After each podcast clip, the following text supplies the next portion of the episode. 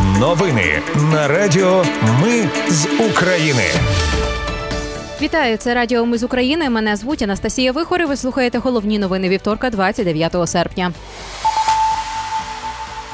На Чернігівщині на боєприпасі підірвалася втівка з дітьми. У п'яти населених пунктах Запорізької області оголосили примусову евакуацію неповнолітніх. Поблизу кордону в Білорусі з Україною вночі вибухнули кілька мін. В Одесі викрили схему заволодіння міжнародним аеропортом. А у Ватикані пояснили, що ж мав на увазі папа Римський у промові про велику Росію. Про все це та більше за мить у новинах на Радіо Ми з України. На Чернігівщині на боєприпасі підірвалась машина. Двоє дорослих загинули, двоє дітей поранені. Люди їхали на відпочинок до озера. У ДСНС зазначили, що водій проігнорував знак міни. Водночас, поблизу села Новопетрівка на Херсонщині загинув тракторист. Він підірвався на російській міні. Повідомили облпрокуратурі. Під завалами олійниці на Полтавщині знайшли ще одне тіло. Повідомив голова обласної військової адміністрації. Відтак кількість загиблих зросла до чотирьох. Вчора у МВС повідомляли про одну зниклу безвісти людину. Наймовірніше знайшли її тіло. Щодо поранених, то за останніми даними їх п'ятеро. Всі жертви це робітники підприємства селище Гоголове Миргородського району, в яке влучила російська ракета в ніч на 28 серпня. Усі вони були на нічній зміні.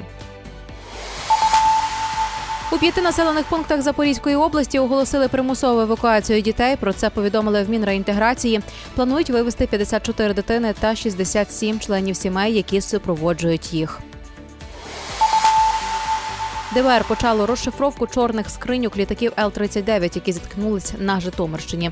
Наразі проводять вісім експертиз, які мають вказати на причину авіатрощі. Особлива увага буде приділена технічним характеристикам механізмів літаків. Також штаб повітряних сил планує провести внутрішнє розслідування, щоб з'ясувати, чому інцидент відбувся під час виліту навчально-бойових літаків. Нагадаю, п'ятницю зіткнулися два літаки Л-39 на Житомирщині. Загинули троє пілотів. Поблизу кордону Білорусі з Україною вночі вибухнули кілька мін. Повідомляється, що попередньо це сталося через удар блискавки.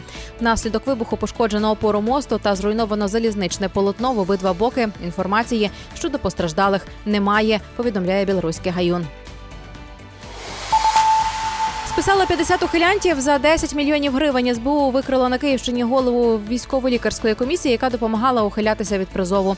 Група із щонайменше п'яти осіб, зокрема керівника відділення місцевого військомату, за хабарі пропонувала потенційним призовникам свою допомогу в ухиленні від військової служби. Вартість корупційної послуги становила до 7 тисяч з одного ухилянта. Тепер підозрюваним загрожує до 9 років в'язниці з конфіскацією майна.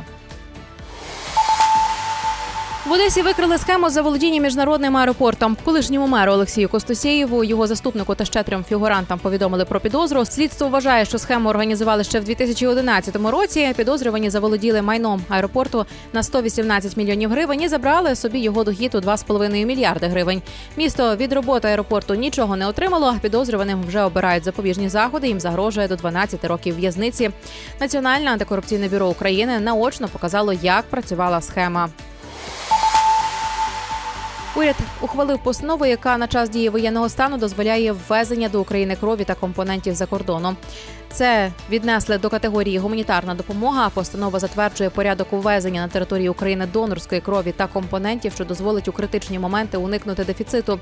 Український центр трансплант координації визначили відповідальним за прийом цієї крові за кордону. Від початку широкомасштабної війни потреба в донорській крові та її компонентах в Україні зросла на понад 40%, оскільки до звичайних пацієнтів додались військові та цивільні поранені внаслідок бойових дій. Міністр оборони призначив Арсена Жумаділова керівником агенції ресурсного забезпечення збройних сил України. Олексій Резніков розраховує, що агенція запрацює вже восени цього року. Вона відповідатиме за купівлю військового одягу, харчування, палива та інших необхідних речей. У квітні цього року Резніков розповідав, що Міноборони планує створити дві агенції: одну за стандартами НАТО для закупівлі озброєння техніки, а другу для ресурсного, тобто тилового забезпечення. Саме другий очолить Жумаділов. У Ватикані пояснили, що мав на увазі папа Франциск в промові про велику Росію. Очільник прес-служби Ватикану Матео Бруні сказав, що папа прагнув заохотити молодь зберігати та розвивати все позитивне, що є в великій російській культурній і духовній спадщині. Франциск нібито не хотів звеличувати імперіалістичну логіку та державних діячів Росії. Нагадаю, 25 серпня папа Римський Франциск по відеозв'язку виступив перед учасниками 10-го всеросійського дня католицької молоді в Санкт-Петербурзі. Там він закликав росіян ніколи не відмовлятись від своєї спадщини, бо ви цитую нащадки великої матінки Росії. Крокуйте вперед із цим. У МЗС України заявили, що такою імперіалістичною пропагандою Кремль виправдовує вбивство українців і знищення України, і висловили жаль, що російські великодержавні ідеї звучать від папи римського. Промову папи також розкритикував голова Української греко-католицької церкви Блаженніший Святослав. Він сказав, що слова Франциска суперечать його науці про мир. Це були новини на радіо. Ми з України. Їх підготувала для вас я Анастасія Вихор. Наші новини про те, що дійсно відбувається в Україні. Ми не робимо новини, зважаючи на чиїсь політичні або ж бізнес-інтереси. У нас тільки реальні факти. Якщо на вашу думку, те, що ми робимо, важливо, підтримайте нас. Заходьте на сайт Ми з України.ком та тисніть кнопку Підтримати. Почуємося. Радіо Ми з України. Перемагаємо разом.